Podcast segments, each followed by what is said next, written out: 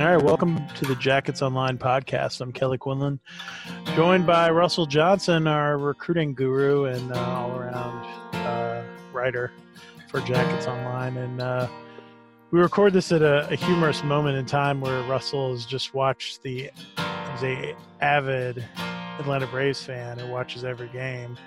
Watching the end of game two of the NLCS, uh, he, he uh, luckily for y'all, the Braves pulled that out. Otherwise, Russell might not be conscious right now and able to do this podcast. that's uh, that's very true. Uh, that was a that was that was one way to end a, a game and to, to get a 2-0 series lead and against what many thought was the best team in baseball. Yeah, it was. Uh, it's been kind of interesting to watch uh, that that series. I've picked up on it since it's a big thing, you know, in Atlanta, and when the Braves are in the postseason like that, I'll watch their games. Um, I'm not.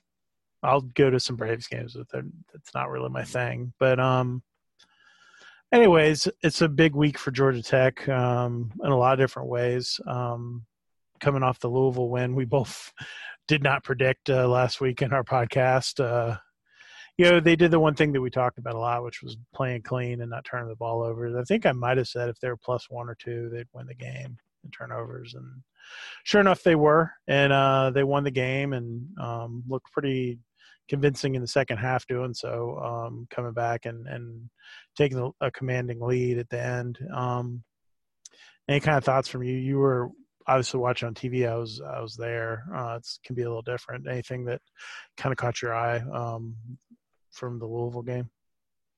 I mean, first, you know, like you talked about, you know, taking care of the ball and then really seeing up close and personal. I mean, you saw it obviously live, but seeing the maturation and the growth of Jeff Sims just from his first start at the Florida State game to the game on Friday night, you know, getting down when he needed to, knowing where the sticks were, um, and and situational awareness that you don't normally see from a, a true freshman making his, you know, a, a prime time start like that. Usually, some of them get get big eyes and like deer in the headlights type look, but Sims didn't really get that. And then I mean, just seeing the adjustments that the the offensive staff made throughout the game, because you know at times uh, the way Louisville was lining up defensively, they were setting themselves up for exactly what Georgia Tech ended up executing, uh, especially on the the play with Gibbs where he they thought he was running a wheel route for the uh, with the, the touchdown over the middle where he jumped mm-hmm. over the guy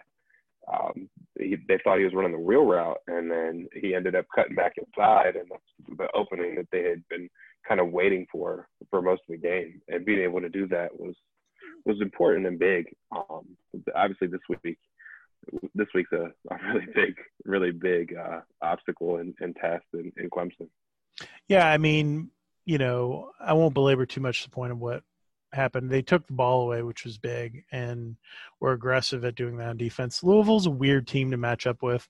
They're almost, um, in some ways, uh, a reflection of like a triple option type team with some pistol passing elements mixed in there. They they run the ball and run the ball downhill, and they even scored on triple option play in a game. And that's not what this game's going to be about. This game's about containing two guys, Trevor Lawrence and uh, Travis Etienne. And if you can keep those guys sort of in check, then you have a chance to to be in a game. And if they don't, they won't. Like it's that simple. Last year they did a nice job um, on Lawrence. Got a couple of picks early, but had some miscues in special teams in the in the punt return game and uh, just didn't have enough offense at that point to really hang around with Clemson. So this will be a really interesting game. It's it's what I would say is a measuring stick. I think playing at noon. I don't know if that helps or hurts. Uh, it probably just depends on how everybody comes out. But you know, Clemson's really good, man. Like in their you know experience on offense, which is tough because that's they can score a lot of points on you. Um, you know, Miami's defense is no joke, and they gave them headaches all all day in really crappy weather um, last week. And then uh, you know, defensively, they're they're young at a lot of key spots, but the talent they have is second to none. They're all guys that you would trade for. And if you kind of go down the roster, which is one of the ways I like to look at these matchups, right? I don't know where you would trade a Georgia Tech starter for a Clemson starter, right? Like, yeah, I mean, even even their punter's a pretty good punter. Like, I mean, there's not like there's just not really places where you would be like, oh, I'll take, you know, um, you know, I'm not going to take Antonneous Clayton over Myles Murphy at this point or, or KJ Henry. Like, no, which is crazy. Yeah, and Antonneous is a great player, but Myles Murphy's ridiculous as a true freshman, and um, yeah, KJ Henry's yeah. a great player. And I mean, when you get into two deep, I think Georgia Tech, that's where you start to see maybe things even out a little bit more. But that's going into the two deep. I mean, I'd take Gibbs over Lyn-J Dixon, but like, you know, uh, it's a tough matchup on paper. Clemson plays really well. Sometimes they play down to teams, so it'll be interesting to see if that happens with a noon game. They're coming off a pretty amped up game against Miami. And then Georgia Tech, you got to see them play well, right? I think we've sort of seen Georgia Tech play up and down to who they've played all year, right? Like they played up for Florida State just because it was a season opener and there were a lot of expectations. They played up for UCF really for three quarters plus five minutes, and then played down to Syracuse and played up on Louisville on Friday night. So it, will be these next two games are really interesting because to me they both are kind of litmus tests of the coaching staff's ability to to keep guys focused because they're going to play this Clemson game where they're going to they're 26 point dogs or whatever going into it. They got beat pretty badly last year, and then you go up to Boston College where you're going to play an afternoon game in front of no one um, against a team that is yeah. very similar to Syracuse in that it's um, they're physical on defense. It's kind of a weird matchup situation, and you again, there's no juice there, right? That's a dead stadium. That's a dead stadium with fans a lot of times, alumni stadium. Um, so these next two games are really critical because you'd like to see them split again. That gets you at three and three, and puts you in pretty good shape for the rest of the season because you start to hit your manageable part of your schedule again um, after you get through this next these next two games. I think are some of the tougher games remaining on the schedule until they play Notre Dame. So, yeah, uh, you know, it, it, this is an interesting time. Jeff Sim, it all kind of lays on how Jeff Sims plays, right? Like if he plays well and stays within himself and doesn't try to do too much and knows when to tuck it, and those, that's going to be really important this game too because you can't make some of the mistakes. Even he made a couple, got away with a couple in the Louisville game, like one really bad throwaway in the middle of the field instead of throwing it out of bounds. Yeah.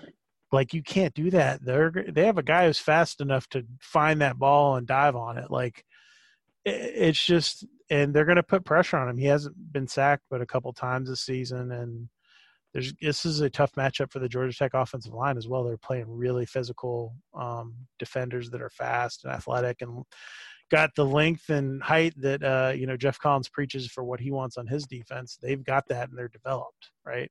They're not having to take two years to develop Jared Ivey or Kyle Kennard. They got Myles Murphy, who's already that coming out of high school playing. So that's, that's right. the difference. You know, we talk about the difference between like a five star guy and a high three or a four low four star guy. Myles Murphy's example, right? Like he's a guy who can play as a true freshman physically.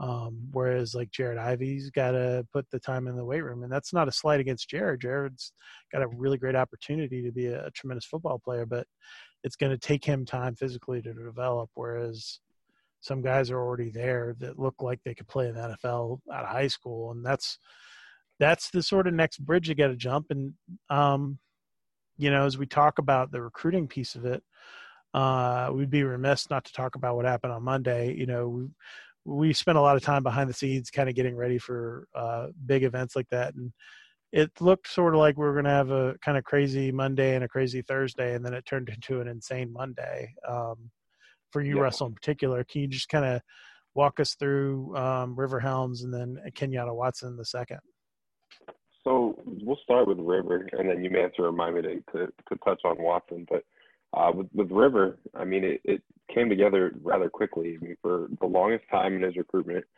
it was Florida State and everybody else. But the more he watched Florida State play, the more he started thinking, you know what, I don't think that's a good fit.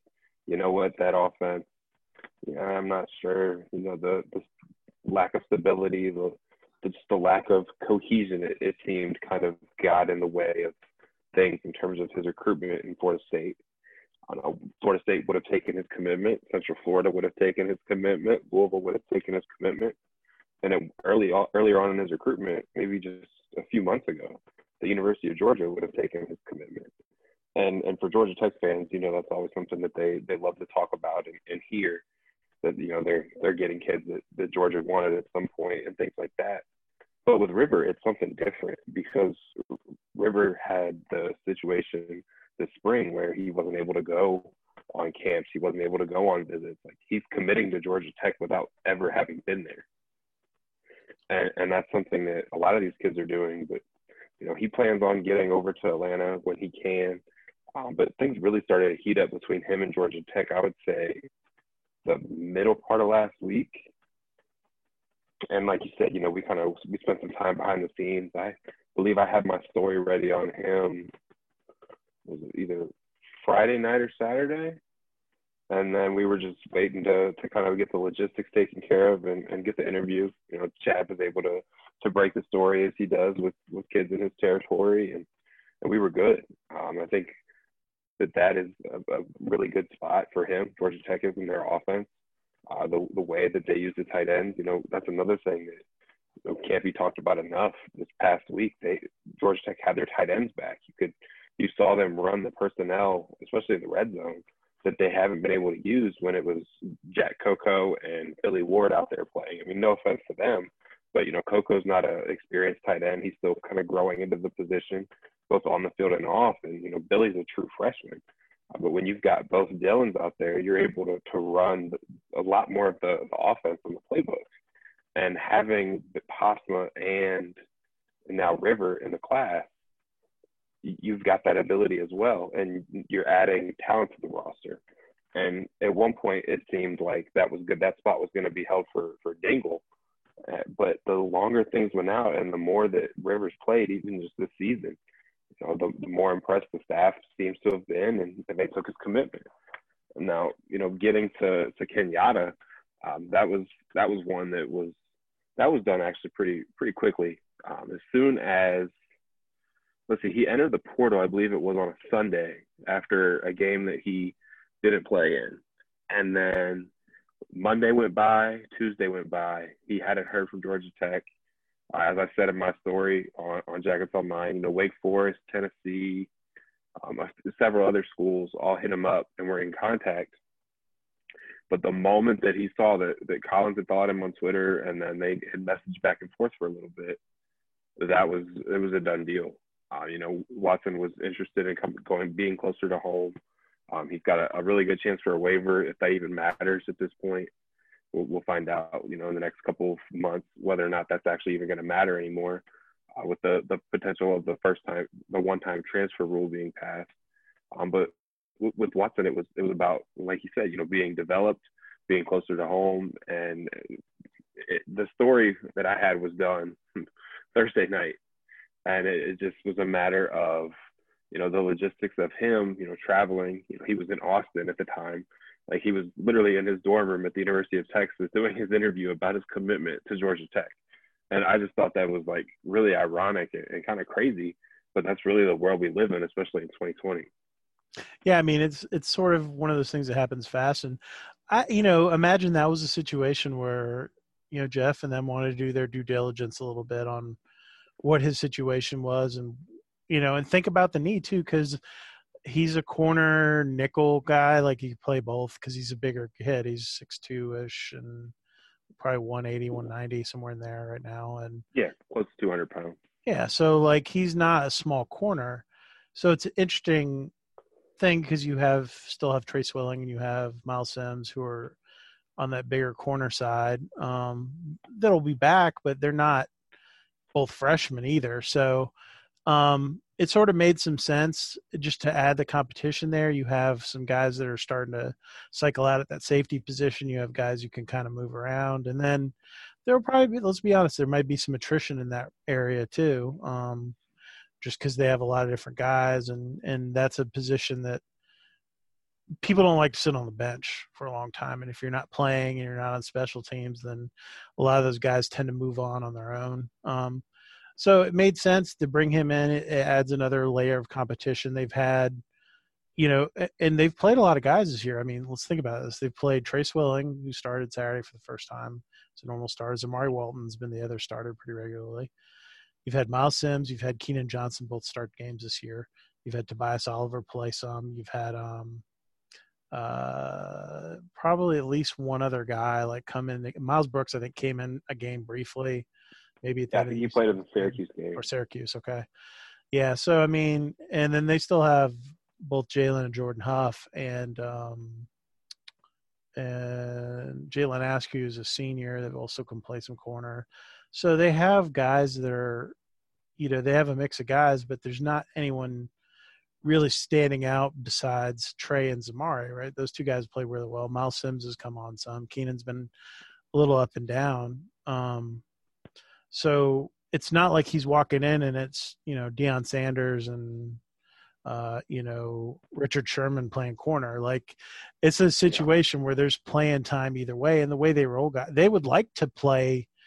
Ideally, I think if you talk to Jeff Popovich or Thacker, um, they'd like to play more guys, more reps. Like they probably are playing Zamari and Trey a little too much as it is, or whoever start like the starters are playing a little more than they'd like. They'd probably like to be at 60 40 or 70 30 at best. Right now, they're probably at 80 20 with those snaps. And so that gives them a lot of opportunities. The way they've used Wesley Walker is really could be really interesting for a guy like Kenyatta too. Like, is that nickel dime back kind of um, guy that covers slots and, and gives you that size that can cover a tight end on a switch or an inside receiver on in zone. Um, so I think that's a really nice pickup for them. I'm all for just getting um, more competition in that room. Um, I think the way they would like to play is man to man and be aggressive.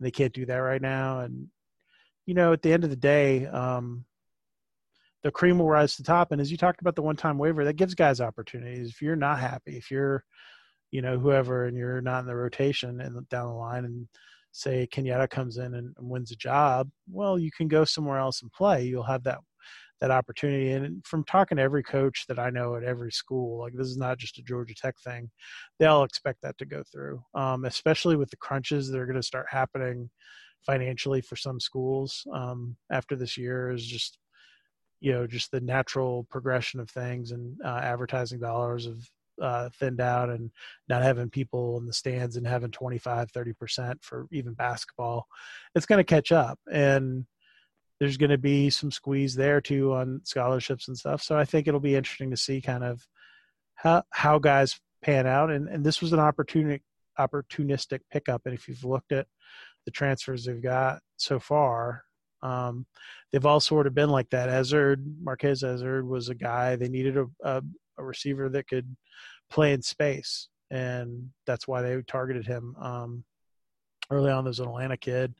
They got Derrik Allen, who was a big safety. That was just sort of a lucky situation where they were able to bring him in. It made some sense to add a younger guy into a very older room. Uh, like that, that that could compete and play, and he's playing now uh, a fair amount after sitting out last year. You have Antonneous Clayton, who sat out and played a hell of a game on Saturday against Louisville, had a couple of sacks and some nice QB pressures, and also slapped Malik Cunningham in the face, apparently, uh, on a play yeah. that I didn't see totally. Like it looked a little bogus to me, like when they threw the roughing the passer, but I guess he slapped him across his helmet or something. But, anyways, uh, and you have him who's a, a, guy that Jeff knew since he was 16. Um, and that was an opportunity opportunistic pickup, and then you've had uh, uh, Spider Sims, right, and Tyler Davis last year, the tight end, and they'll probably and Ryan Johnson at, at uh, guard, and before him they had last year uh, Jared Southers. So it's all sort of mm-hmm. been just kind of patching little holes here and there. What's interesting is they've passed on quarterbacks, like they've passed on interesting quarterbacks that I've um, heard of that very kind of quarterback. yeah like people have reached out to us just to see if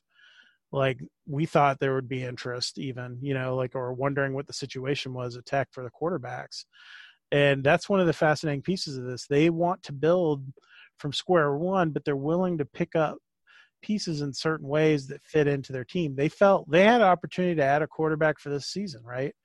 But the reality was they felt like they felt really comfortable with Jeff Tuck and and Jordan Yates, the three main quarterbacks, and what those guys could do. And they felt like it would be it would screw the whole team chemistry up if you brought another kind of big name quarterback into that room.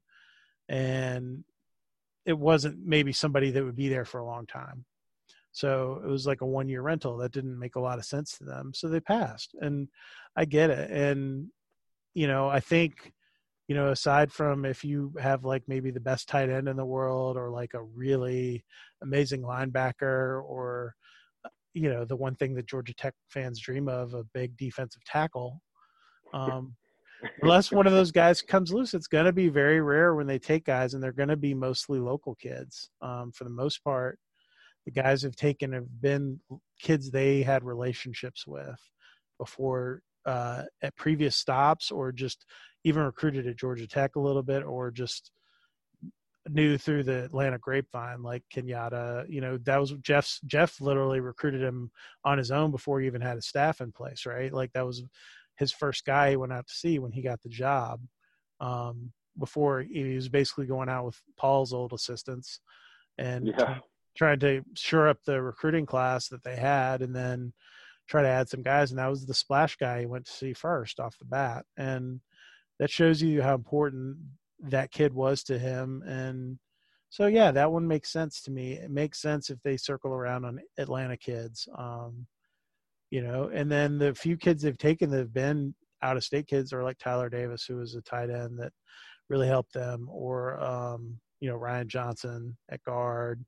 Um, it the or you know, but the rest of those guys that I'll mention, Ezard, Derrik Allen, Spider, they're all Atlanta kids, like or Atlanta suburb kids.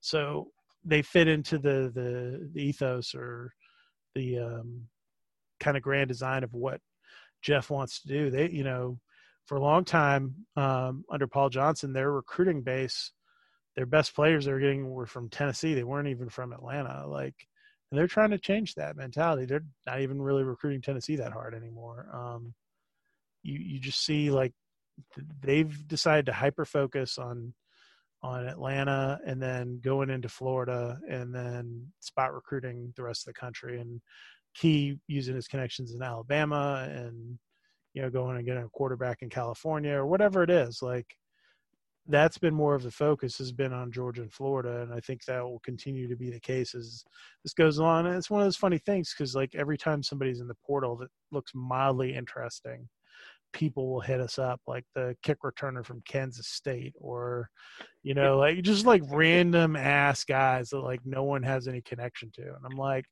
if they don't have a connection, it is highly unlikely they're going to do anything because most of the transfers that you don't have those kind of connections with are going to end up being unhappy anyways as they come into your situation if they're not playing immediately or whatever. You have to have someone that you know what you're getting into and you're comfortable with oh for sure and then i mean you know something that doesn't get talked about enough on on our side of things i think with um, regards to to transfers in the transfer portal is that a lot of these kids before they officially enter the transfer portal, believe it or not, they know where they're going.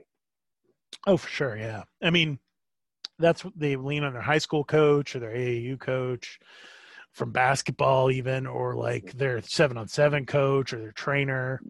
Yeah. If you really want to know what's going on, like with a kid, the best person to talk to is the guy who trained him, like that they yep. worked out with. That you you look at a lot of Russell's stories. He'll talk to I mean, he did the story on River. That that was the, the guy you talked to was the guy who was his trainer and like coach. It was not, you know, maybe his high school coach or whatever, because they weren't necessarily seriously involved in the the whole process of what was going on. Um, these people spent a lot of time with these characters. Um, you know, I spent a lot of time talking to Jalen Camp's dad, Richard, and he runs a gym, and it's amazing, like the stuff he knows, like that's going on with kids from the North Metro part where he's from, like up in Forsyth County. Like he knows all the dirt, all the scoop on what guys are up to because that's that's those are the people that know those things. And that's sort of a, uh, I guess, a trade secret um, that you can find out.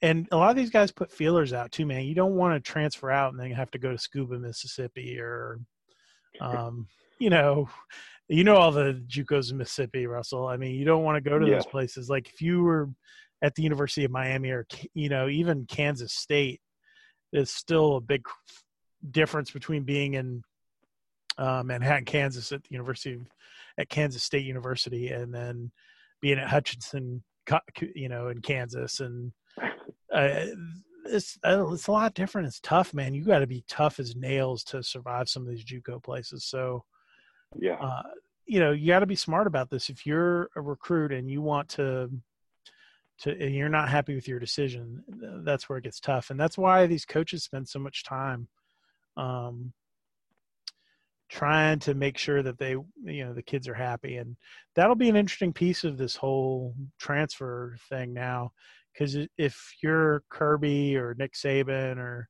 you're stacking talent like they do year in and year out. I think it's going to be become a little harder to hold on to some of those kids for three years like they have in the past, as um, you know that especially the ones that are you know maybe playing ten snaps a game that could be playing fifty at Missouri. You know, like they're going to look at that and be like, yeah. You know, how am I going to get to the NFL if maybe I just play my senior year? Like, that's not going to help me that much. Whereas I could Yeah. go to this place and be a star. So there's gonna, I think there's gonna be a lot of fallout from the the tr- the transfer piece is now becoming what it's become in basketball over the last decade in basketball. Right, every basketball team in the country now uses the transfer portal, for lack of a better word, um, to to kind of stock their teams. It's what Josh Pastner's doing with Georgia Tech basketball. It's what a lot of teams do. They go and find where they're deficient, and then they add that piece. Right, you need a three point shooter, or you need a big man to block shots, or whatever it is. You can go and find that piece. The Georgia Tech piece that's harder is the academic, um, the academic piece, and whether those kids can a survive and b if their schoolwork even transfers over. Because if you're at the wrong college and you're taking, you know, uh, PE for a letter grade and um, dude that that was a thing you could take for i took at the university of georgia they had pe was a letter grade sport. I took it three different three different ones because it was just a gpa booster uh, when i needed a gpa booster. Uh, i took volleyball advanced volleyball and basketball.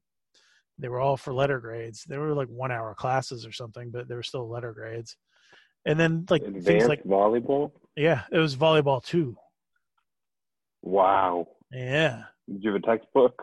No, and that's the class I broke my ankle in like horribly too. Uh, Oh, landed on the, the top of my ankle as if it was the bottom on the fourth class or something, and then the guy just gave me a A for the rest of the year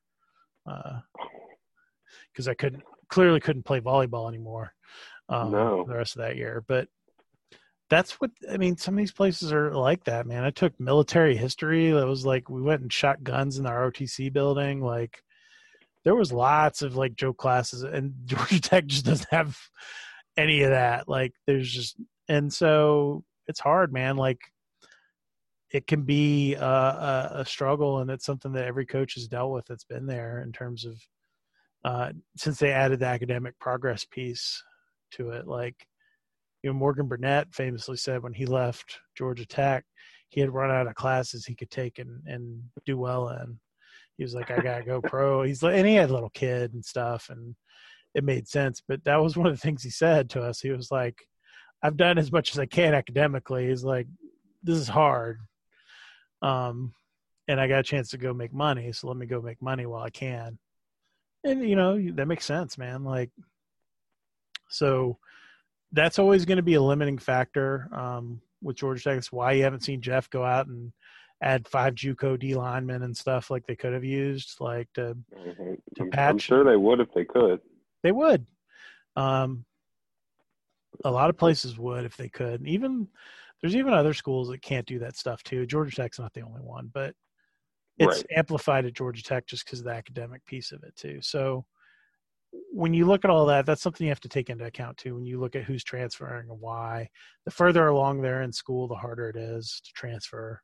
Um, unless they're like decent academically. So there's a lot of stuff that goes into this behind the scenes too that you don't necessarily hear about. Um, and they're still sort of in the weird roster pruning phase, right? Like they still have too many running backs and they don't have like 13 anymore, but they have probably six, eight. They probably should have six the most. Um, yeah. You know, with, and the class separation's not great either between all of them because Gibbs is playing. So it's like you have a, several of them that are going to be sophomores and we're all underclassmen. So that's kind of weird. Um, and you know, quarterbacks same way, right? You got three freshmen right now, a quarterback and a, a sophomore that's probably destined to play somewhere else in the field or somewhere else. So, um, it's going to this will be an interesting offseason for sure for Georgia Tech. And, you know, everything can change in a dime, right? Like, uh, so much changed for, you know, uh, a guy like Curtis Ryans who, who kind of bulked up and, and found his role as a pass rusher. And Now, you know, he might have been in a weird spot um, coming back if Sylvain and Antonneous Clayton are healthy, but Sylvain gets hurt. It's out for the year now.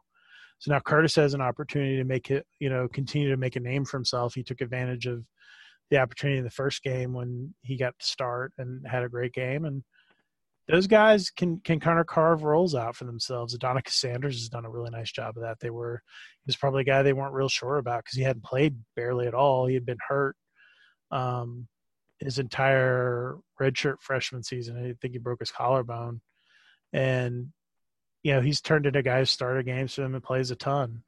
Um, you look at Dylan Leonard, who's a walk-on tight end that gained, you know, 30 pounds and got himself put on scholarship, and he was the best tight end in the game last week. Caught a uh, caught a 15-yard pass, had a really nice game all around. So you just never know where people are going to surface from. I think that's one of the nice things about what Geoff does in terms of playing a lot of kids and trying them out and trying to find spots for them you know, Jordan Domineck's a kid that was in the doghouse. He'll tell you that. Last year was not happy um, going away from the three four. He was recruited as a three four outside linebacker. Wanted to play that kind of rush linebacker spot. Didn't want to put his hand in the dirt. He's turned out to be, you know, right now he's having an all ACC season through four games. Um, and you know that was probably not a guy they counted on at all. They were, you know, probably looking at Chico Bennett and and then trying to figure out what else they could find at that defensive end spot. And then Chico gets hurt. Jordan starts playing a lot more and ends up starting the back half of the season, then carries that momentum into this year and has a good year. So things can change in a heartbeat. And um, so one thing I always tell people, you know, never get too um, locked in on seeing player X or player Y or whatever. Um, you know, something something can change really quick and I think it'll be interesting to see as this continues to evolve. The big key for Geoff and this program, and where Paul Johnson struggled, was maintaining once you either had a critical injury or uh, just it would be in cycles, right, of depth where you'd have a big senior class, they would leave, and then you'd struggle the next season and would struggle to play play 500 football. And those are the things where what Geoff does should counteract some of that by playing a lot of guys. Like you shouldn't have as much fall off. You're not going to be a situation where they had five or six senior slot backs on a team. Like you're just not going to see that. I don't think with the way he does his roster management. So it's a big kind of a long rant about um, that piece of it, but it's a big thing to think about. Still, they're out of uh, they're in the part now where they're on a hard 85 lock and they've got to be really smart about how they use their scholarships. They want five scholarship tight ends, so you take River.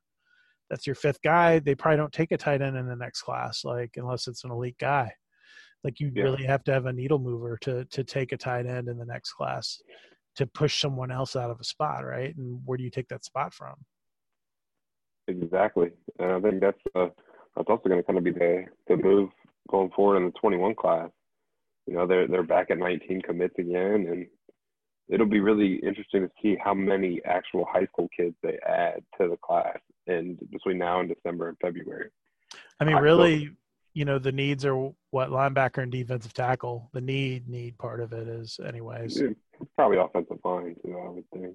Yeah, I, think mean they they could probably one use more. one more body. Yeah, um, and there's still that could be another place where you see some attrition as well eventually.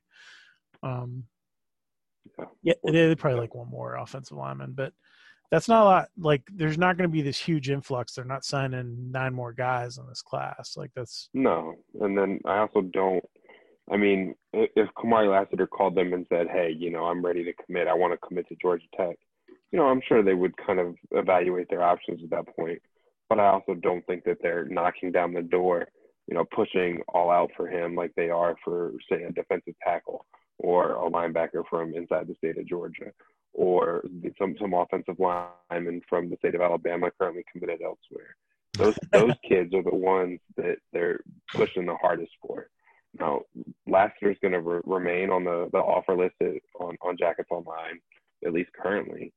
But as of right now, I don't see a scenario where both him and Watson would potentially be on the roster next year. Yeah. And you know, I mean, if David Daniel or Xavier Carter or you know, there's some guys who could pick up that phone call and they would probably find a spot for him, right? But Yeah. there's only I, you know, we can probably count on one hand who those guys are, and the the real the realistic expectation is at best you would get one kid that makes that phone call. Um, Right. and we sort of have our idea of who it's going to be anyways um, that's going to make that phone call uh, Yeah. but and people who follow jackets online will be aware of who we're joking about right now but you know it's gonna this is an interesting time and i think you know if they can play okay like don't lose you know maybe cover the spread against clemson that's going to encourage people they're going to show some show signs of growth like Yeah. that's absolutely. that would be a big thing. And Georgia Tech's historically played Clemson pretty well. There's, you know, last year and then maybe two other times since they've been on their run, they've been blown out. Like the rest of the games have been pretty close, or uh, at least games for most of the game, like within two scores. Um, so, uh, yeah, hopefully they can get back to that. That's one uh, uh, another huge step that that I would like to see happen. I think it would be really encouraging, especially in a year we're not playing UGA and they're going to get a lot of ink uh, with what's going on. And if they somehow beat Bama, then it will be kind of un- insufferable to be in Atlanta if you're a Tech fan for the next couple of weeks. So, or even through the SEC championship. So. You know, you need a, a good show in here, I think. And I think it goes a long way, right? Like, I think that's what every Tech fan wanted to see was progress. And after what happened in the fourth quarter of the UCF game and then that entire Syracuse game, it, people were getting nervous. You know, is this, you know, you Jeff Sims turning the ball over like it's, think he threw six picks in that five quarters of play that I'm talking about. Um, you know, like that freaked people out, but the reality is they're making strides, man. Like they, it's, you cannot say they don't look better as a team right now. And I think that's encouraging to see. And I think if you're um, a tech fan, you should be pretty happy, you know, and then hopefully they'll look good and give Clemson a bit of a game. And you never know. College football has been weird this year too, man. Like one week you got Mississippi State whipping LSU, and then they lose to they you know lose to Arkansas, and then score two in their next game against uh, uh, Kentucky. Like Yeah. Oh gosh. you know they scored forty something points against LSU, and then can't score a touchdown against Kentucky. No shot against Kentucky, but Yeah. you know They- not the cream of the crop. I think the uh, the Clemson game is one where if Georgia Tech is fortunate enough to somehow win the coin toss, that's one where you receive first. Oh, absolutely, take the the ball, first of yeah. the second half. Because the last thing you want to do is go down 7-0, put the offense on the field, true freshman quarterback, true freshman running back, true freshman right tackle, you know, lining up against Clemson's defense. And they're going to have to be clever about stuff. I think you'll see a lot of 12 personnel and them trying to find creative ways to run the football and give uh, give Jeff Sims some high percentage throws early in the game, move the pocket around, and do all of those kinds of things. I don't think this is a game where you drop him back and try to throw bombs like some of the people on the board have been suggesting. I think that's that's how you end up with pick sixes and fumbles and bad things happening. I think you have to be conservative, play a little bit of field position, hope your defense can keep Etienne in front of them and and maybe knock Trevor Lawrence off his spot a little bit. And he's shown that he will turn the ball over a little bit if you knock him off his spot, Lawrence. So um you know, it, it's an interesting game. I don't think there's any expectations for Tech in it, and I think that's not necessarily a bad thing right now for a young team that's rebuilding. I mean, crap, I put up bowl projections uh, on Tuesday. Like, you know, I had no idea that I would be even thinking about that four games into the season this year.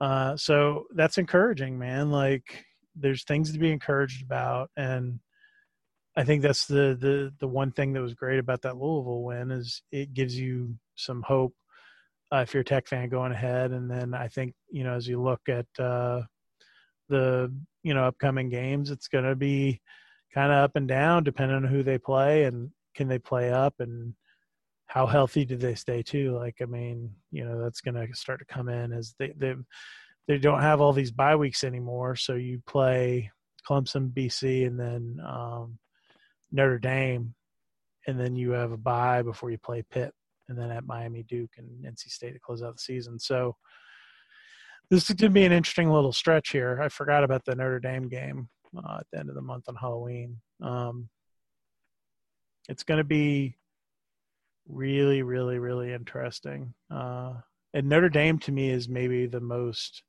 overrated so far of the, the ACC teams, and that's as weird as that is to sound. Um, so, what know, Notre Dame and overrated or Notre Dame and ACC? Notre Dame and one sounds ACC, normal. Yeah. One, one, sounds...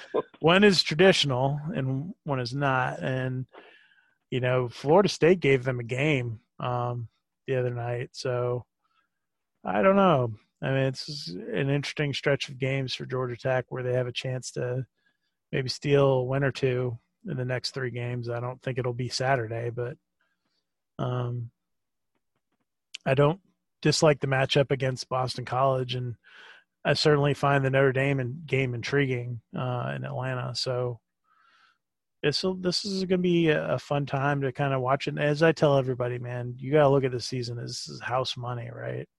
You've had guys. I, they may have beat Syracuse if you have some of the guys that were in contact tracing or maybe had injuries or didn't. Um, you know that's one of the weird things about this season. Like it's just it's such a crapshoot. And Andrew Thacker said that thing: you hold your breath every Saturday morning when you get the text from coach who's available. Like that's freaking hard to imagine at this, you know, at this level of football. But that's the way it is, and um, you have to kind of take that in stride as you as you watch these games and try to you know get hyped up but not get too over worked up over what happens on the field because at the end of the day we should all just be happy there's football yeah i think that's the uh that's the truth that is the truth now the notre dame game is that bobby dodd or is that at mercedes it's at Benz? they they're not going to play in the benz because they won't have fans so uh they moved it um and i guess they're going to just add another game to the back end of that series, uh, the thing in the the bend, so they'll still play the same number of games, I believe. But uh, you know, it doesn't make sense to play those games. It's where I'll be real curious about the bowls, man. Like, I don't, I don't know how you play some of them. Like, is it worth playing a game in Yankee Stadium in front of no one? Like, does that make sense financially for anybody? Like the expense of traveling to New York in the middle of the holidays and yeah, it'll, it, yeah, it'll be interesting to see what ESPN wants to do. And they own all the bowls except for like one or two of them, uh, so it's very much in their corner. I think they want the inventory for TV, but still, uh, some I think some may still go away. Like I, I can see like the Birmingham Bowl being played because they can have fans. They don't draw crap anyways uh, for that game, and you know they could play it. You could play Georgia Tech, and you know, I think the one projection I saw was Georgia Tech, South Carolina for that one. I was like, yeah, it'd be a great game. People will show up for that. Like you could sell the Piper Trinelius Tatum. Yeah, you could. Yeah, you could. You can have him stand on the sideline, and winner takes all, and uh, you know maybe a lame duck Will Muschamp coaching his last game at South Carolina. Um, you you know, you just like that would work because they're they can sell part of the stadium, which would be the same amount of people they would get for a normal game there, and whatever.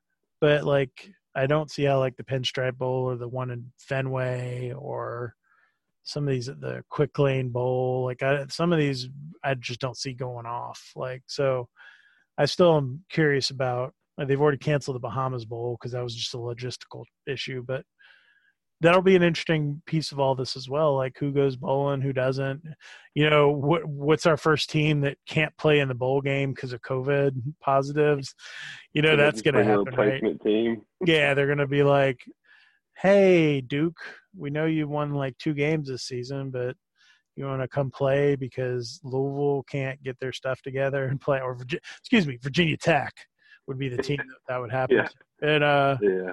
they can't play their bowl game. I mean, it's going to be a weird rest of the year, and I suggest people just sit back and enjoy it and be glad up to this point. I'm gonna knock on wood here that Georgia Tech's not had a game canceled because they're probably probably over half the league now has had a game canceled or moved um, this season. Yeah, that's very true. I mean, and it, so far the schedule hasn't really been impacted. I mean, some of their opponents have been, you know, some like maybe second or third down the line kind of impacted, but but Georgia Tech hasn't been impacted at all. And I think that you know that speaks to the the seriousness and the the way that Collins and the rest of the program has you know handled all of this.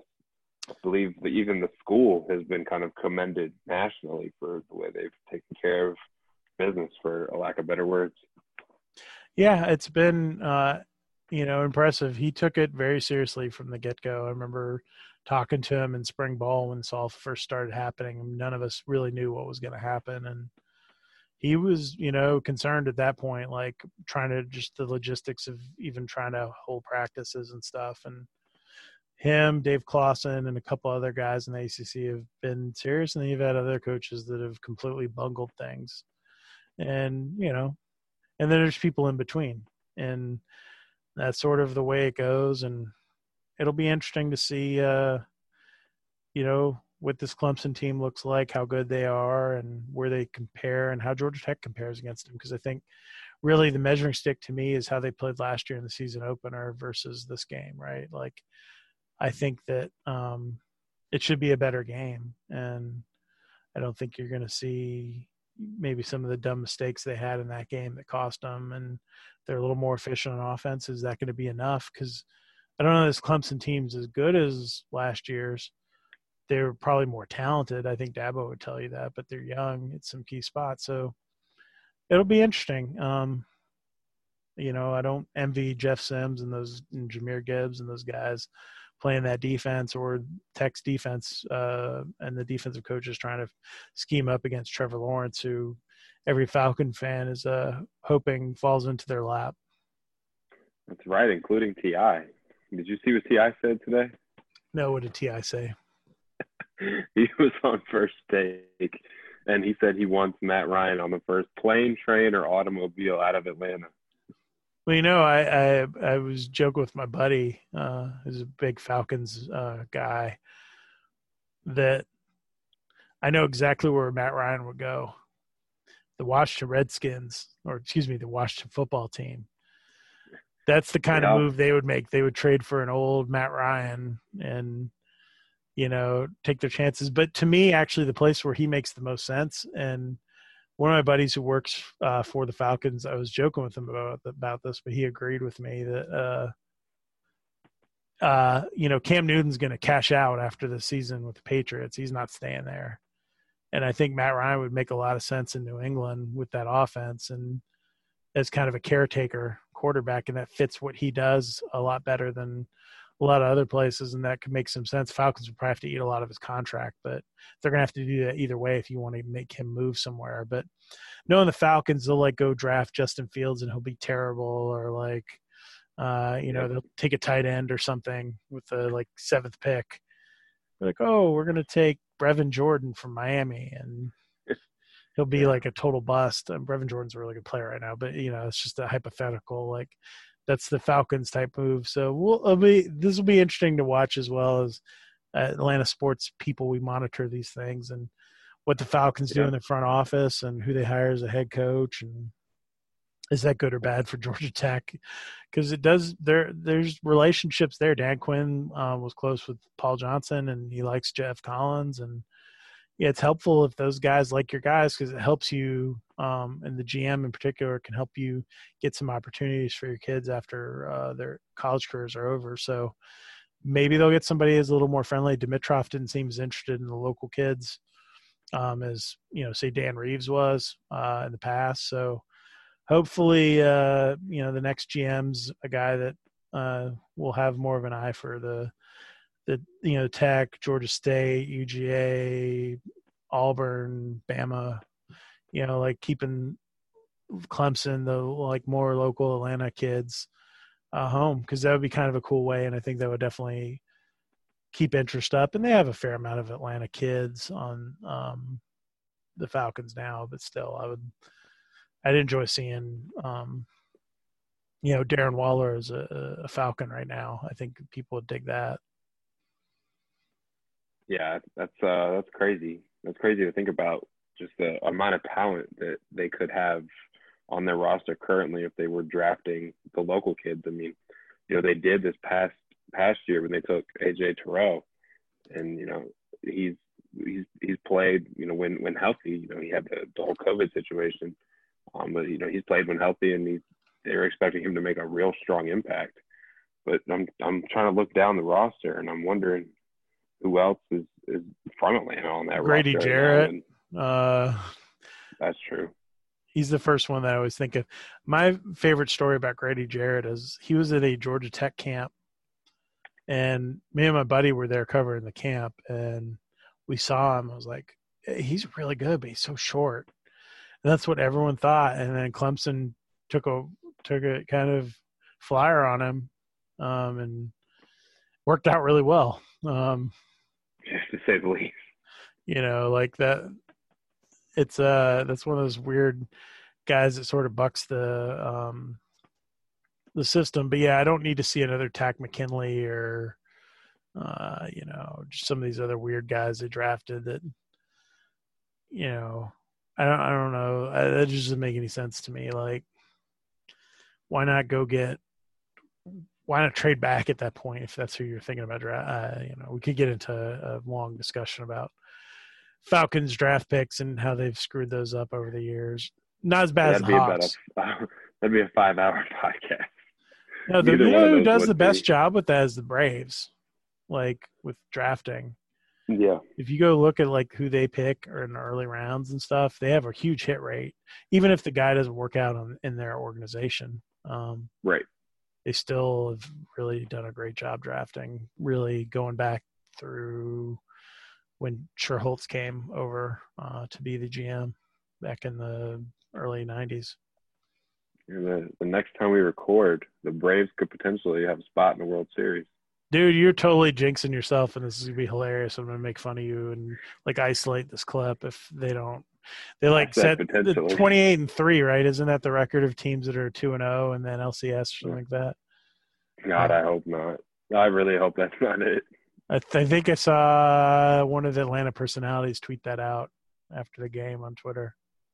Hopefully, they were just being sarcastic. I mean, you know, they they they caught a little. I wouldn't even say a little bit of luck. I think that you know Gonsolin today pitched for the Dodgers better than Kershaw would have, and um, it kind of caught the Atlanta batters off guard early on, with the way they were able to to catch on. And then you know once the bullpen got in the game, they they looked like they had pulled away, and then you know, Josh Tomlin comes in and and all hell breaks loose.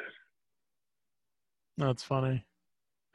Well, for Russell Johnson, y'all keep the Braves in mind as you watch the next couple days. He's going to be, and kids out there, don't commit um, anytime after 6 p.m. for the next uh, three or four nights at least, as uh, Russell's going to be preoccupied watching the NLCS, hopefully for just the next two nights. Uh, but uh, that wraps up the Jackets Online podcast, and uh, we'll be back with you next week, hopefully talking about an interesting Tech game against Clemson. I'm not going to say a win because that would be, I would have had to be drinking a lot tonight to, to, to go out on that one.